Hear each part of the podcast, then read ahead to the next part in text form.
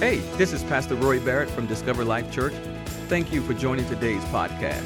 Now let's get ready to be transformed, have our hearts encouraged, and live the life God has created us to live. Enjoy today's teaching.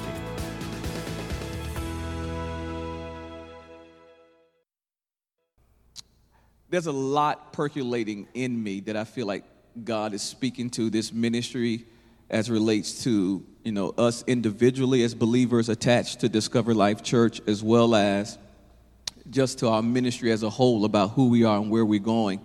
And if you know me, I am not, how can I say this? I'm not someone who throws out religious cliches loosely. That's why you really don't hear me say too much that God said. You'll hear me use things more, Paul, like, I just feel impressed of the Lord because I love God too much, and I have a healthy fear of God to just stand behind a pulpit every time and say, God said, God said, God said, God said. I don't see that in Scripture.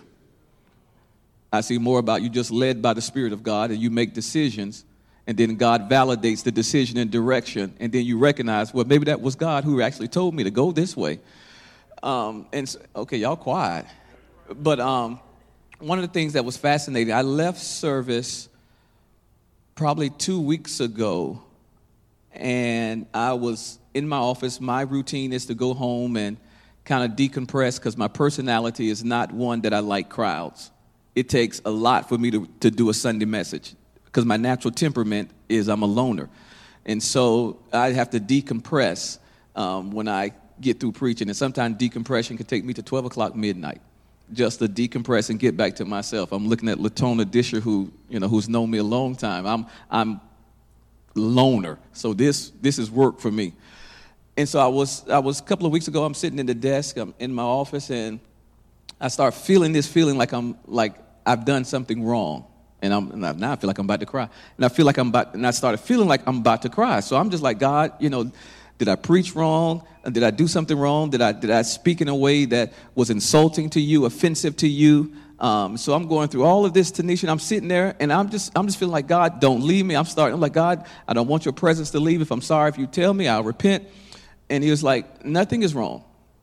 And I'm like, okay, then why do I feel like I'm about to cry and I'm about to start grieving? And he says, you're misreading me. He was like, you haven't done anything wrong. He says, today, Discover Life Church changed its diet.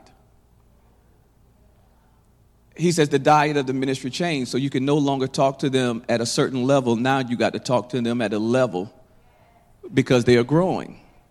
And you're grieving the transition from them being at one stage to the next stage.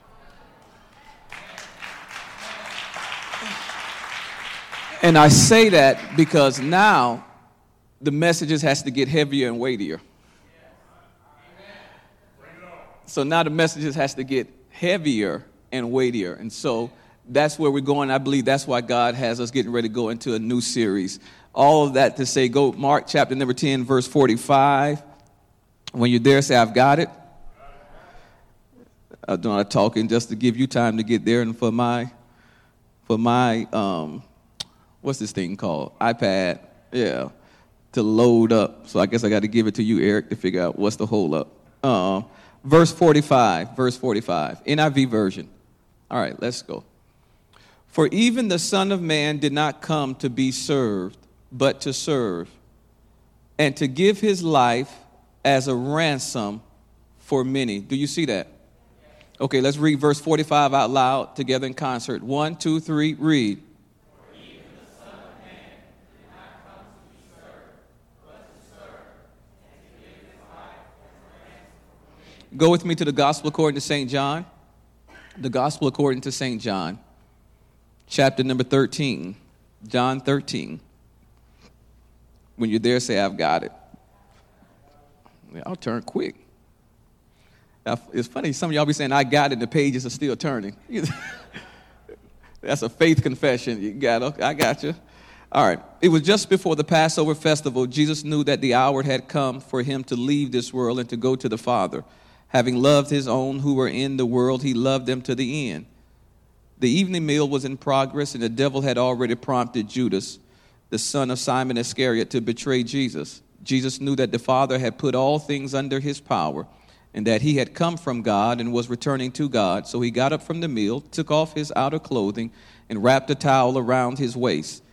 After that, he poured water into a basin and began to wash his disciples' feet, drying them with the towel that was wrapped around him.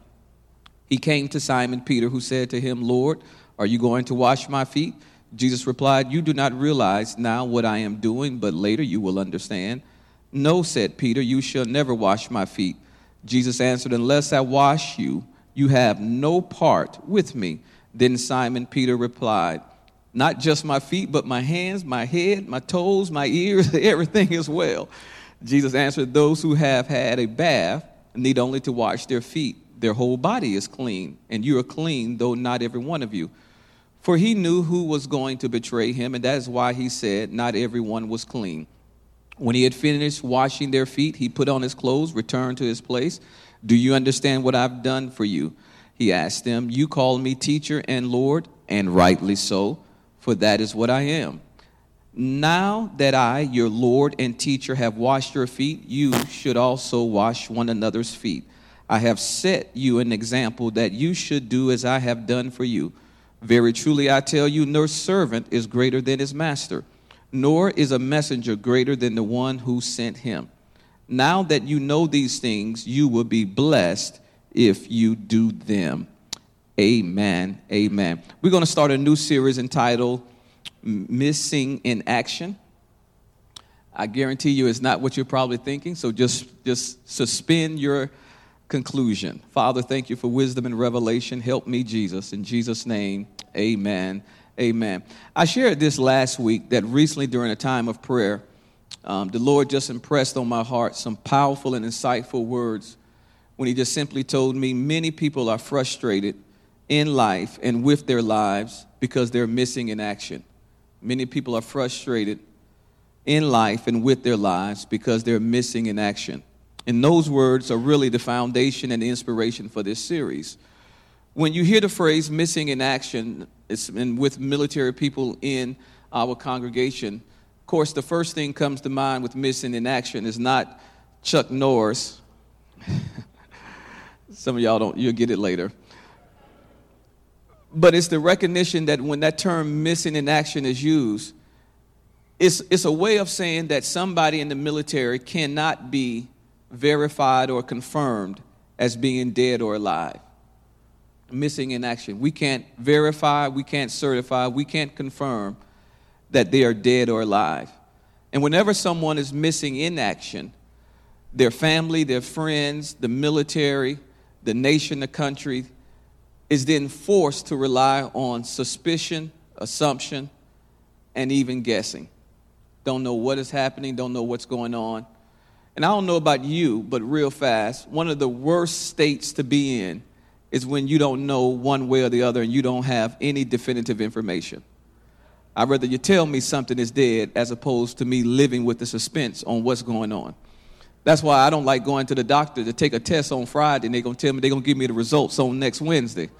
It's like, no, if I take the test right now, can we get the answer right? Don't send me home talking about wait over the week. Okay, why y'all look at me like that? Because why? It's the suspense of not knowing. Come on, a good horror movie is built upon the suspense of not knowing. Sidetrack, let me just give you a little, thank you, Hart. Of course, just like, why was Jaws so successful? It's the music.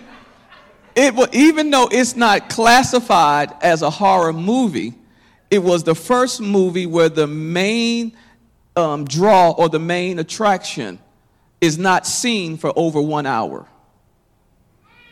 That you know what's doing it, who's doing it, but you don't get to see him for over an hour. And so the suspense that causes you to wonder how the shark looks, how big is the shark, is what holds you in confusion, in fear, in worry for 1 hour because you don't know. And watch this. And that's what happens in life. Something can have you in a suspense mode because you can't certify, is it dead or alive? Is this dream dead or is this dream alive? Is this business dead or is it alive? God, speak to it. Just let me know. And in the absence, here's one of my best quotes. In the absence of information, it always gives rise to suspicion. And human nature's default is to assume the worst. And so we end up becoming missing in action. And now, here's what I want to drive home. We judge something as being absent or present based upon physical sight. I know you're here today because I can see you. But in God, absent and present don't start with physical sight. It starts with the condition of the heart. Okay, I'm trying to teach you to take my time. We judge someone as being absent and present based upon, we can see them. You go to class, you got teachers in here, you know, they call your name. They say, Darryl Joseph, he say, here, they can see him. All right, so he's here. Jason Howard, here, they can see him. Shamar, we can see, here, see her. God doesn't judge absent or present by physical sight. He judges absent and present based upon the heart.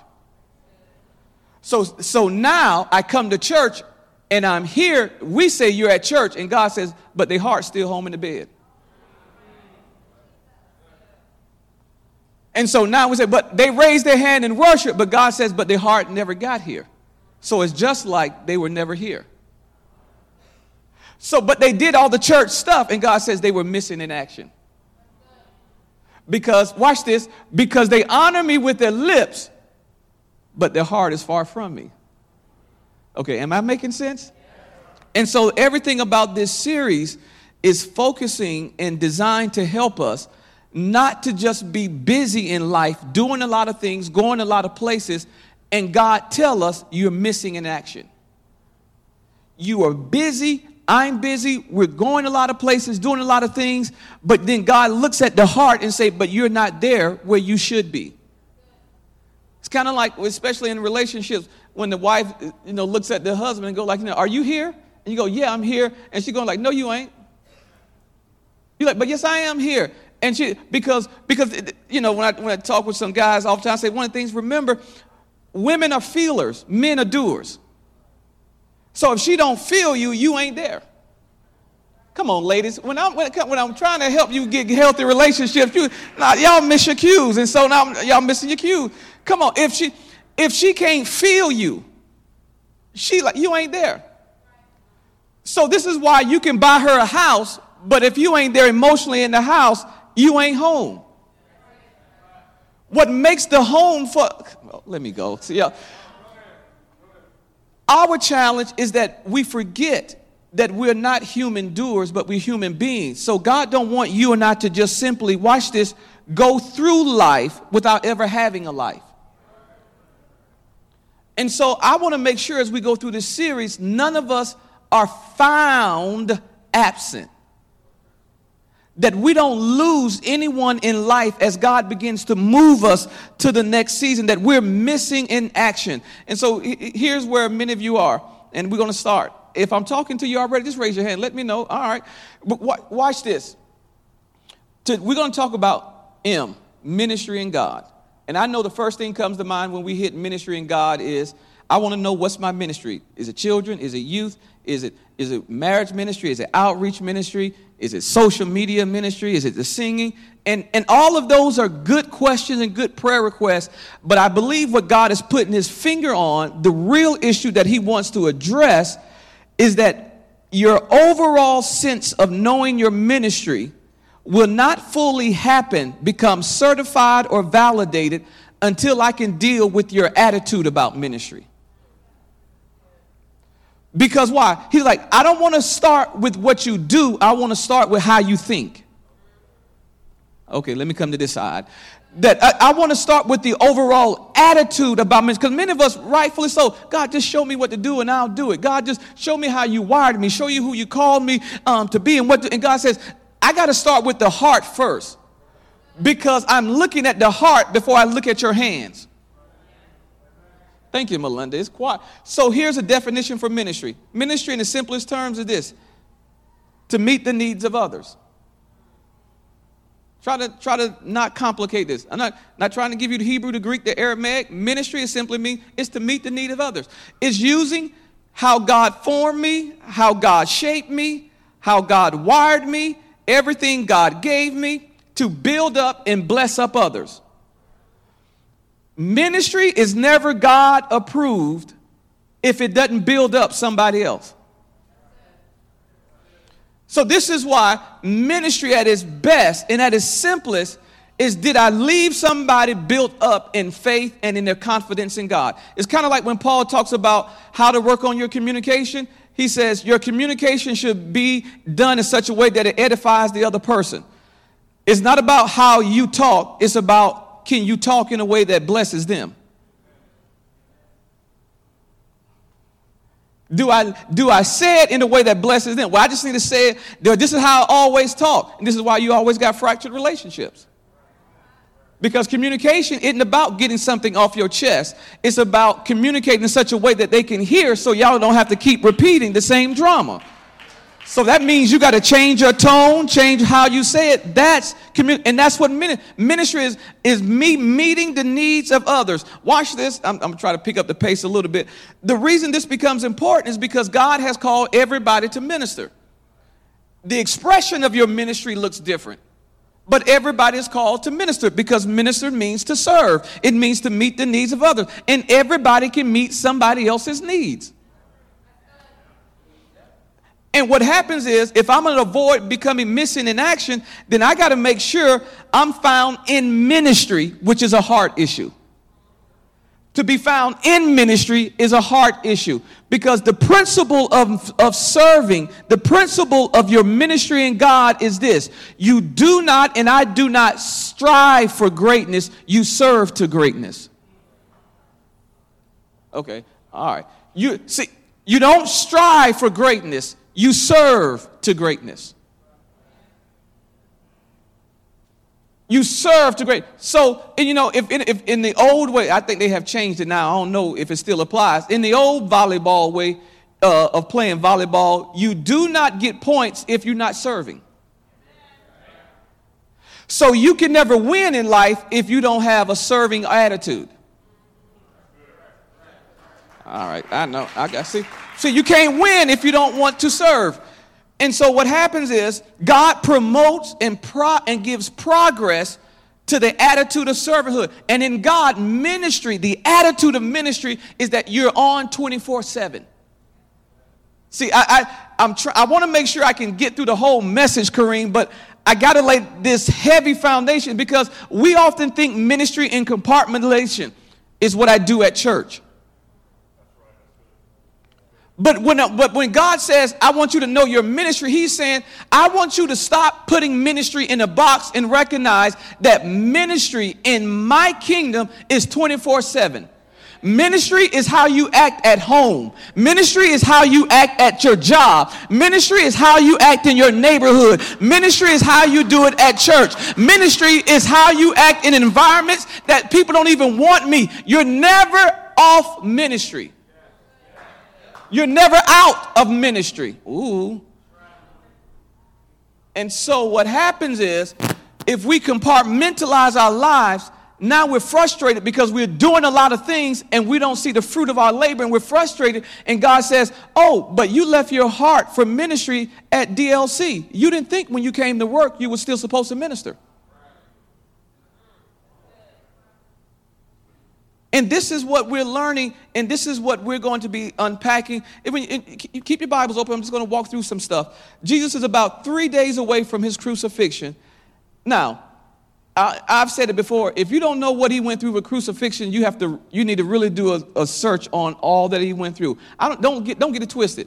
Andrew, don't let nobody tell you somebody has ever faced what Jesus faced in the period of about 48 hours. No human being has ever faced that and will ever face the type of torture he went through to redeem us.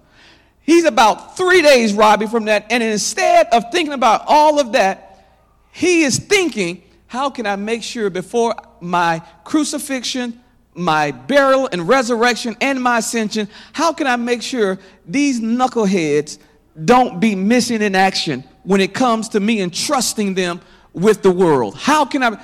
And I got it. And he gives them a visible sermon. He takes off his outer garments and he begins to wash their feet.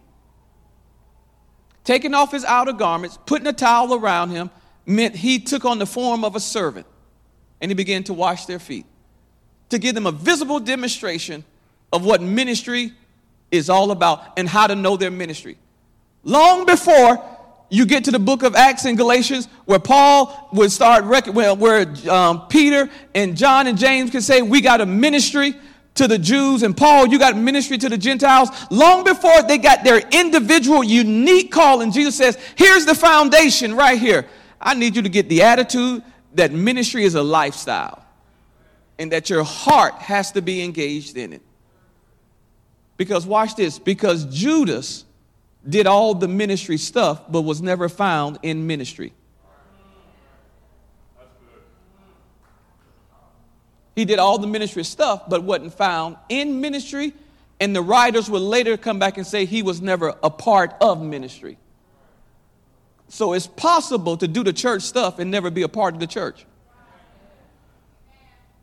So he took on the role of a servant, became a slave. I know that's a dirty word for African Americans, but it is what it is. He became a slave. And he was teaching them about how to avoid becoming missing in action. And you're going to love me for this. Our presence is deemed present by us cleaning and clearing the dirt off people's lives. Because he washed their feet. Because in those days, you didn't have tennis shoes. You didn't have no Nikes. You didn't have Air Force Ones. You got dirt. Red clay dirt. And everybody didn't have lotion. It wasn't no take your feet, put them in some water, and let somebody, clip the toenail. It was dirt. That's why only a slave did it. And he washed their feet because he wanted to clean them from what they had walked through. Awesome. And he says, the way I know you are present is when you use your words and works to clean somebody from what they had to walk through in life. Where I can use you to get the stains off their yesterday. See, so this is why when people often say, I just need to leave this job. I'm ready to go. The question becomes, have you washed people's feet with your words and your works, with your attitude and action? And if you didn't wash somebody's feet at the job that you're cursing and trying to leave, why should God give you another job where you ain't gonna wash nobody's feet at that job? Boy, it is quiet. Am I making sense, KD? Because it's quiet now. And so I told you the message got, see, ain't no more little Similac now. I know that's children's church. They growing them up in children's church too, because everybody getting this. So I just want to tell you, how do I know when I'm in ministry? I'm serving in such a way that God knows that I'm not missing in action. I'm just going to give you four, and I'll be out your way. You guys ready? There's no judgment, no condemnation. It's being present, because I don't want anyone. PK said it this way when I was bouncing somehow. She says, she said it this way. She's like, I don't want one person lost on my watch. That's not a physical thing. That's a heart thing. When God moves us corporately, we won't look back and see everybody have moved with us. That not one heart is missing in action, but all of us are together. So here we go. Number one, how do I know? I want to be found present and counted. Watch this.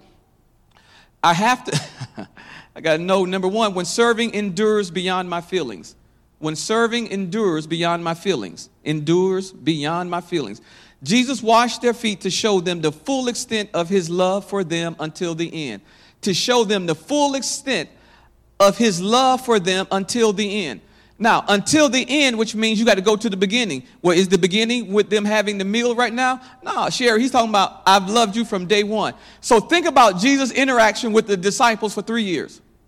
How many times he had to rebuke them? How many times he had to correct them?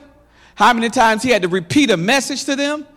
Think about for 3 years, up and down with them boys, having faith, not having faith, trusting, not trusting, having fear, being slow, not comprehending from day one. But yet it says he washed their feet to show them how much he loved them. He served them. He ministered to them to show them that my service to you and meeting your needs is not based upon how I feel about you. True ministry happens when the absence of feelings doesn't exceed the presence of love. Am I making sense, Melinda? True ministry happens when the absence of feelings does not exceed the presence of love. What do you mean? The more the love of God fills my heart, I don't need to have certain feelings about you that are positive for me to meet your needs. Thank you, Shy Town. Because y'all look at, see, we wait for a feeling before we want to serve. But what happens when that feeling doesn't come? So if I don't feel like going to church, do you know coming to church is a way of meeting God's need, of serving him, of expressing love to him? See, coming to church is an expression by which I come to say, God, not a need like he's insecure, but it becomes the expression that, God, I want to show you how much I am here to meet whatever need you want to accomplish, because if there's a need that God has, he needs a person to do it. But if I don't feel like doing it, what I'm saying is my feelings rule me more than his love inside of me. This is why this message goes way beyond just what you do in church. I don't always feel like serving my wife. Both of us can have a long day and it's like, what the kids gonna eat? I don't know, I ain't thought about it. Well, I ain't either, so I guess they gonna starve today. In the absence of feeling, the love of God has to fill my heart so that even when, watch this, if God's love is not stronger than my feeling, then I'll always give in to weariness. Who don't get tired? Who don't get weary? All that means is, God, I need you to fill me with your love. We are compelled by his love and constrained by his love. And so it challenges me to make sure that my feelings do not become the barometer for my level of engagement more than the love of God. Ooh. It is quite. It got to endure past my feelings. Look, sometimes you ain't feeling your kids. Crystal told a couple one time, she said, they're like, y'all gonna have more kids? Before I can respond, she said, let me tell you something.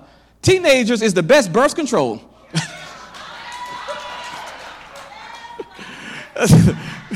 She's like, teenagers are the best birth control you can ever find. I'm like, okay. It has to endure beyond feeling. And so if I'm not gonna be found missing in action, then I gotta make sure that I endure past my feelings. I'm looking at James. Part of his calling his life is not only to be a student of God's word, it's to be a coach. And to be a coach means he got to deal with people who are going to tell him, knuckleheads, they know the plays better than him. And he's going to be challenged. Okay, forget y'all. No, he's going to have to be able to minister, watch this, to the assumption that they know what's best. Past the feelings. And then God says, you present. Watch this. Because ministry really doesn't happen till your flesh dies. Because until flesh dies, that's only when the spirit can come.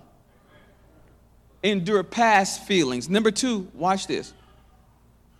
Making sure his love influences me more than my feelings. Number two, when ministry emerges from my natural instincts. Ministry emerges from my natural instincts. Nowhere in the text, I got my scholars in here, Moses and James and Will and Boki and all y'all and Jason and Eric, got all my scholars. Nowhere in the text do you read, Jonathan, that Jesus was told to minister or to wash their feet. Nowhere in the text do you see it. He simply got up and did it. Which means servanthood was a natural instinct. So you can have this one free of no charge. God's goal for our life is that serving isn't just a reactive act, but instinctive behavior. See, the goal of God is for us to not just react, but to get to the place where we're instinctively doing what God would do. So that's why I've told you, you've heard me say it before. It was a good fad to always, well, what would Jesus do? Well, what would Jesus do? That was good, but it became perverted to always, well, what would Jesus do? What would Jesus do? That you can't get stuck there, because if you got to keep pondering what would Jesus do, then that means you're not growing to the place that his nature is ruling more than your reason and your rationale. Because a habit means it's an unconscious response. And God wants us to grow to the point that servanthood and doing ministry is just an unconscious, it's a reflex. When our kids were in Boy Scouts and we were at an event, and there was a table, it was a reception the end of the year, and there was a table, and it was all the, I only know the words when you bring everybody in Boy Scouts together. That's not a troop. It's a troop? Okay, when the whole troop and everybody got together, and they did the things, Paul, and after they did the prayers and stuff, they said, now go eat. Now you're about to tell over 75, 9, 10, 11-year-olds to go to a table and just get all the food that's spread out. And so we're just like, this ain't gonna be nice. So PK and I went over to the table and started organizing some stuff and started helping put food on the kids' plates. Another African-American young lady who was there, whose son was in the troop with one of our boys, came to us and kind of was like, what y'all doing? And we're just like, just trying to make sure things go smooth and orderly. And she's like, did they ask y'all to do that? We're like, no. And she was like, well, why are y'all doing it? We was like, because serving comes natural to us.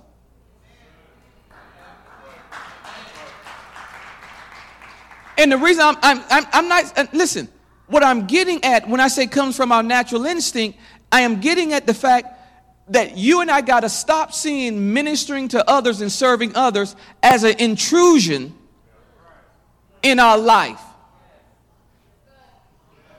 I know, it's quiet. As an interruption to our life. Now, watch this. How can you love God and hate people? So John Maxwell writes in one of his books that when he brought on, not Tim, come on, help me out, Latona, Dan Ryland on his staff when they first got here, that he passes Dan Ryland in the office and he says, hey, Dan, and Dan doesn't speak, and he waits a few moments, goes back later and say, Dan, what's going on? Myself and a couple of others saw you, and you didn't speak. He was saying, well, I tried to get to my office because I know I had a lot of work to do. And he says, no, people are your work. People are your business. We would never be found accounted for in God's eyes as long as we think people are interrupting our time.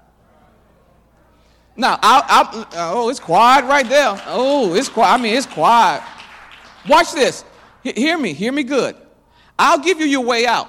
It takes wisdom and discernment to be able to know when someone has a need, if it's a distraction or an interruption. But most of us are just so self-centered and self-conscious, we can't tell. Because we judge the opportunity to minister not on meeting their needs, but how good we feel. And it has to come from the natural response that God says, you got to meet the needs of somebody else. Mm-hmm. One of the things I'm working with in my household with my kids is this whole idea of when you're asked to do something, to stop saying, can I do it later? Stop saying, no, do it right now. Because if you struggle with procrastination, you can't keep saying, I'll get to it later. The act of immediacy is how you conquer procrastination. You got to learn how to just do it. This is why when you start, well, you can't do it now. You can't text and drive, or at least you shouldn't be. But it's like when you start thinking of somebody, just stop saying, I'll send an email later. Stop, send the text right then. Because God is trying to mature us to the place where serving is just natural. It's not an interruption. Now, okay, I ain't got time. Come on, guys, don't look at me with that tone of face. It's just you serve because that's just who you are. Now, let me give you number three. Am I making sense? Because see, here, I know you're like, well, where do I fit in? Because where's my ideal place to go? But God first, like, it doesn't matter if I tell you where to go if your attitude about ministry ain't right. Because I grew up in a nice Baptist church. God bless their heart. But you can't be an usher and you don't like the people coming through the door. You know, you're looking for a seat. Sit over there. Just sit over there. And then I used to hate the fact that they give you a fan. Martin Luther King on one side, the funeral home on the other side. The fan is bent. But watch this. The fan is bent and it don't work, but the usher's got the best fan. You anybody? Okay, maybe I'm the only one. You ever been like the usher's got the best fan and you like, you trying to fan yourself and they just are cool. They fan. You want to know why? Because watch this. They're doing a ministry work, but they're absent. Because it wasn't about meeting the need of the people. Number three, this is why it extends beyond my main assignment. Ministry extends beyond my main assignment. Jesus acknowledges to them, he says, y'all call me Lord and teacher. Y'all call me Lord and teacher, and that's who I am. But I just gave you an act to follow, and if you do it, you'll be blessed by it. What was he telling them? Yes, I'm Lord. Yes, I'm teacher. Yes, I'm Savior. But ministry ain't reduced, nor is it restricted to my primary passion. Ooh. That, yes, I'm Lord. Yes, I'm teacher. Yes, I'm Savior. Yes, I'm Redeemer. But ministry should never be reduced to your title. That I can only serve based upon what I'm getting paid to do. That I can only serve based upon what keeps me in the spotlight. That I can only serve based upon what makes me comfortable. He was like, nah, if I can be Lord and teacher and still wash your feet, then I'm telling you that ministry should be more than just one area of your life. Ooh-wee. Hear me. Watch this. We don't just serve in a position, but our position is to serve. Let me say it again. We don't just serve in a position, but our position is to serve. Amen. So that's why I can't, God bless, people who, the guys who help me to make sure I'm straight mentally, emotionally, and all this other stuff, not only in church, but when I go other places, the Will, the Thomases, the Nate and the elders and all the leaders to make sure we're good. But I can never get to the place where I pastor and pastor don't serve. Because when serving is beyond your title, you are disqualified from leading. Okay, man. No. And hear me. When God, they do stuff. They'll carry stuff, and I appreciate. This is why I have to find ways to serve. So PK and Melinda and some of the ladies went to the conference with Dr. Deanne and Apostle Billy Johnson was there for his wife because it's a women's conference, but he has to go work audio. Yeah, he has to drive the van for, Dr. D and the other ladies in the leadership position and different things like that. And he was just like, where's Roy? And she was like, he's back at the church. He used to speak and do X, Y, Z. And Crystal was like, I wish he was here. He could have been here with me. And he told her, if he was here, he would be serving. That warmed my heart more than if Roy's here, he's preaching. If Roy's here, he's prophesying. If he's here, I know he'll serve. What's the first thing come to mind about people when they think of you? Is it serving or to be served? Is it giver or consumer? See, one of the things that's always fascinating to me is that when I go to restaurants or places and anything, but especially restaurants, oftentimes you can tell how weak people are by how they treat people who serve them.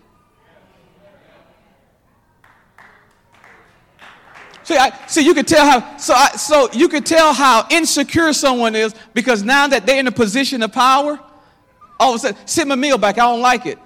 And from afar, you can go, that's a weak person. Not because they're not entitled to a good meal that they're paying for, but you can tell the disposition is now that the shoe's on the other foot. Let me flaunt. And Jesus says, no. You got to recognize you need to be so secure that you never exploit or take advantage of your position of power.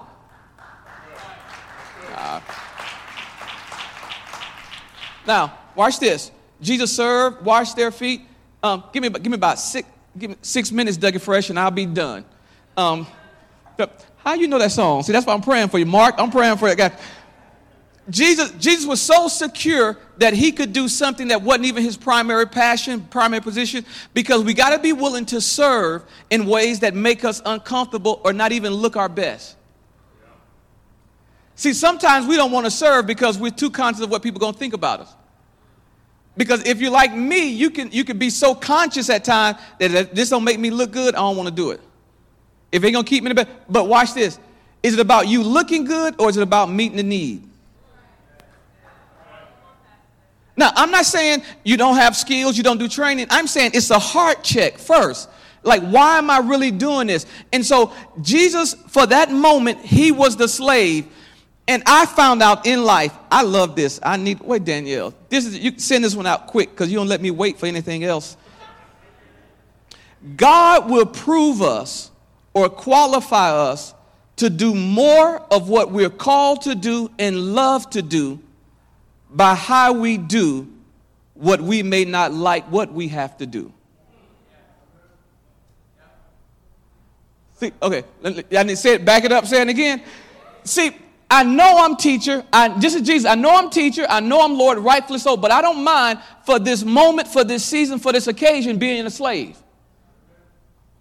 I love to teach, love to preach, love to prophesy, love to sing. But I need you right now. I need you to fold clothes. I need you right now to take out the garbage, take out the trash. I need you to watch the kids. No, that ain't my passion. That ain't my sweet part. That ain't my gift. That ain't my talent. I need you to put an apron on and serve the people who are coming. But no, that's not what I'm. No, I ain't gonna make me look good. I just got my hair done, got my toes done. I ain't got the right shoes on. No. I want to do what I love to do. And here it is. God will prove us or qualify us to do more of what we're called to do or love to do by how we do what we may not like to do, or what we have to do or even asked to do in a certain season.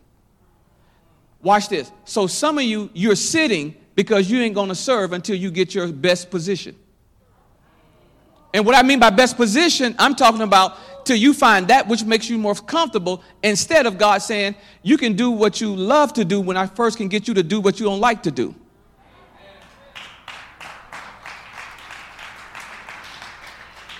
I didn't like ushering as a youth at Second Missionary Baptist Church. I didn't like ushering as a youth, especially coming back in evening service. All the friends playing. And you at 5 o'clock, you want to be, we play football in the street. I'm sorry, we know you let the car, you know, the cars were an interruption to the game. Like we, you know, you like anybody grew up like that? I mean, you did stuff. These kids right now ain't got a testimony. I mean, it's like, you know, used to get mad at the car coming down while you playing in the street. We wanted to play, but I'm at the church. I'm ushering for 30 older folks. These same 30 folks you just saw in the morning. Why we got to come back and do communion in the afternoon? You should have just served it. We got to usher. And I didn't like standing on the wall doing that. But what I recognized over the course of time, when I look back over my life, God said, you know what?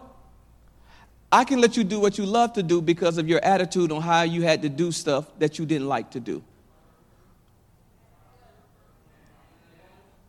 How do you serve your wife when she can't give you anything in return? See? How do you serve your kids when they can't give you anything? How do you serve people on your job when, okay, watch this. Here you go. Let me give you this last one because it goes right into it. It excludes no person from my life. Excludes no person from my life. I know I'm going. Bad. I was trying to get this done quickly. It excludes no person. When Jesus washed Judas' feet, he was fully aware that Jesus was full of the devil. But it did not stop him from washing Judas' feet. When he washed Judas' feet, he knew Judas was full of the devil. Hear me. Ministry never allows us to control who we serve, but we're always in control of how we serve. Ministry never allows us to control who we serve, but we're always in control of how we serve. So to avoid missing in action at church, at home, in your job, to avoid being MIA and to be found present by God's standards so that he can bless and reward us. Watch this. I got to accept even the dirtiest people in my life, God expects me to serve them with excellence and humility. Amen. Even the most hateful people, God expects me to serve them with excellence and humility. Even the most racist person, God says, serve them with excellence. Even a person I know is out to do me the most harm, God says, wash their feet. That you don't get the option to decide and pick and choose who you serve. And watch this. And here's God's disposition. Before I judge the person that's serving that you have to serve, I'll judge your attitude before I judge them. Okay, y'all missed it. Let me go over here. Before I judge the condition of their heart being wicked and satanic, I'll judge you because I'm holding you accountable because you got my heart. Because you know more, watch this, you know what I want more than them. So he expects it because God blesses us and rewards us the most when we're not trying to serve only the people and serve only in places that will give us something in return. That's everybody. The most dirtiest feet, God says, wash them. Clean them with your words, with your attitude. Do it. I'm way over time, but three pregnancies, each one high risk pregnancy, incompetent cervix. The moment she finds out, PK find out that she was pregnant with Ryan, with Tyler, with Reagan, immediately her body would go into labor. So each pregnancy was high risk. So each pregnancy is a cerclage because her cervix was considered incompetent. So you have to keep the baby in the womb to grow from day one. And the first rule, her OBY, Dr. Jeffrey Marcus, he's making this tape, would be like, Roy, you can't touch her. She can't be aroused. She can't be stimulated. I say, well, she in trouble walking around with this right here. She said, I ain't going to touch her, but can you imagine when she look over, God, she in trouble.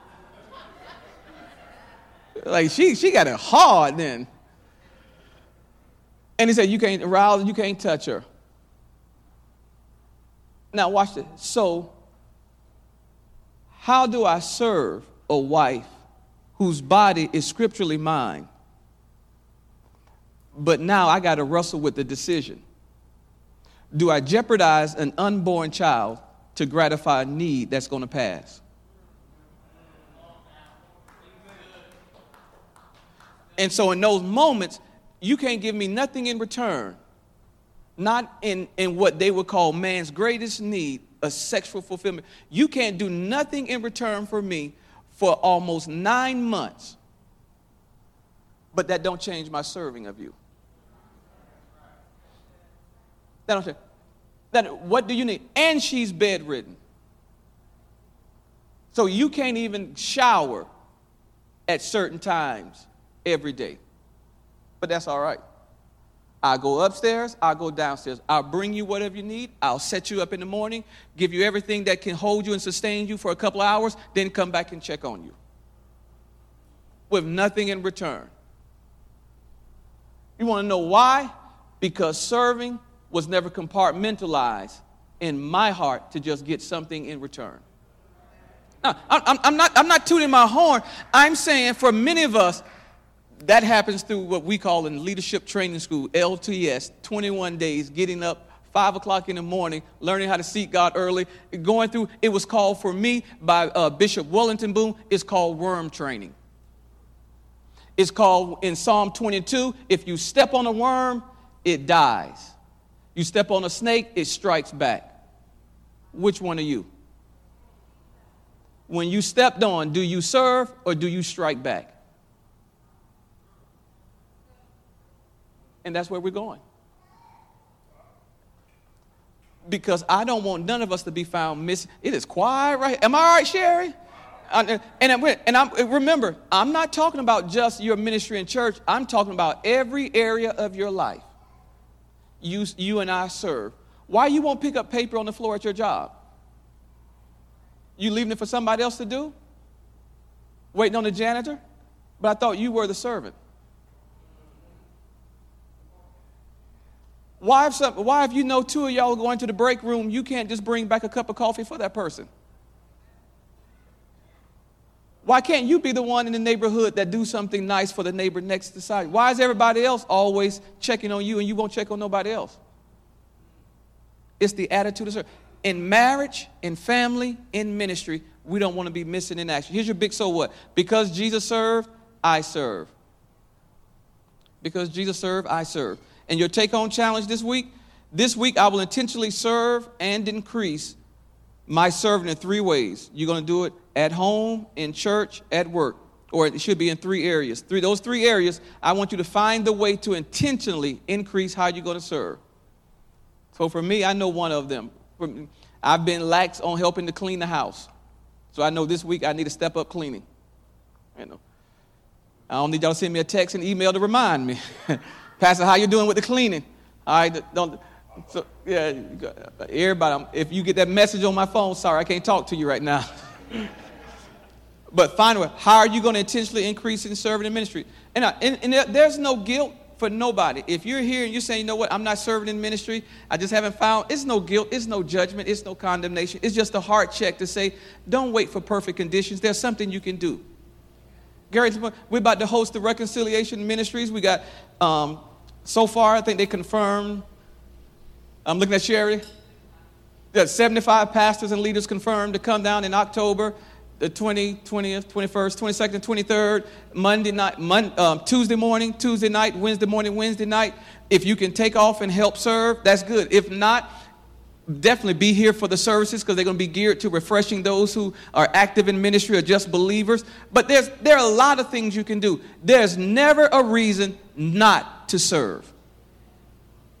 Never. See, okay, I said there's never a reason not to serve. Let me tell you. We are never authorized in God's eyes to withhold the opportunity to do good and bless somebody else just because we don't feel like it.